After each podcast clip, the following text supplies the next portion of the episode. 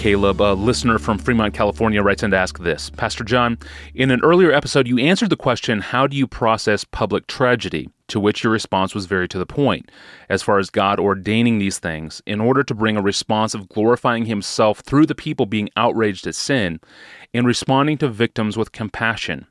A question I'm now wrestling with is this How does God ordain evil acts without Himself being evil? We need a category in our minds that goes something like this God can will that sin be without sinning.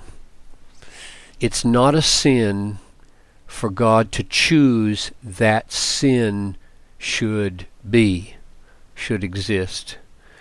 And uh, I, I, say that because the Bible pictures God giving us grace in Christ Jesus before the ages began which means that he was planning for the fall, which would then need to be redeemed by the crucified Christ through grace, and that was all being planned before anything had happened. So he's planning for the the, the downfall of man. Same thing in Revelations 13:8 where there's this book that God's writing before the foundation of the world and the name of the book is the book of the life of the Lamb who was slain. So you have Jesus in the mind of God slain for sinners before there is even a world, which means that we, we need a category that God is planning that sin be without himself being a sinner. And, and we know from other passages that's in fact what God does. Genesis 50, verse 20. As for you, you meant evil against me, but God meant it, he, that is, He meant the evil for good. So God can oversee and ordain and plan that evil happen without Himself committing evil or loving evil or doing evil Himself. So the, the question, as I understand it, is can, can we know anything about how God does that? And, and here's this is really tough Tony, and, and here's just my best shot. I thought of three things.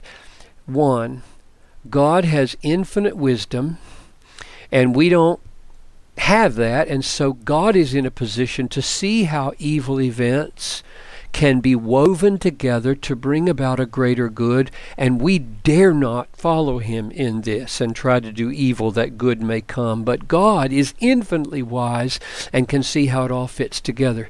A second thing is to say that when we sin, we sin sinfully. That is, we love sin. We do sin because it pleases us.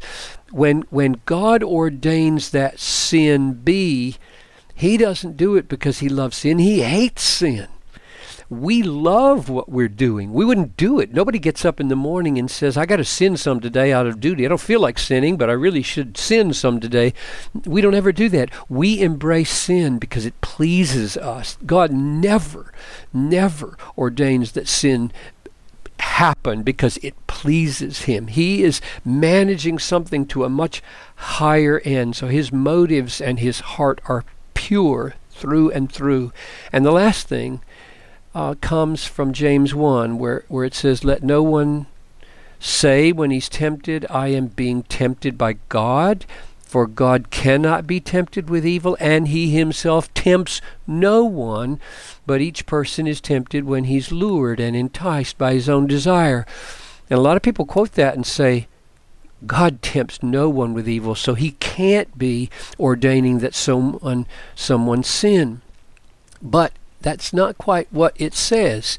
It says that temptation is being lured and enticed by his own desire. God cannot experience that. He's never lured and enticed towards evil by his own desire, and therefore he doesn't do that to people, which means he does not commend sin to people, he does not approve sin in people, and he does not directly awaken sin in anybody. He doesn't directly awaken those lurings and and those yearnings toward sin. However, he knows as God all the circumstances that a corrupt heart will respond to that way. He knows exactly how Satan functions and what Satan does in response to those kinds of things, and he may ordain that those circumstances and that Satan be in such a position that a corrupt heart will respond that way.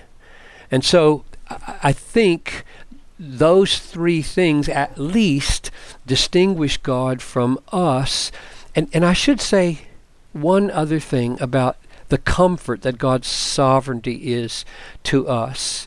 Um, a lot of people stumble over the sovereignty of God in the control that He has ultimately over all things, including our lives. But according to Paul, there's a huge assurance in that as well because he says, God does not let us be tempted beyond what we are able, but with the temptation makes a way of escape that we may be able to endure it, which means that His sovereignty over what He allows into our lives is perfectly calculated so that none of His children is ever brought to destruction through temptation.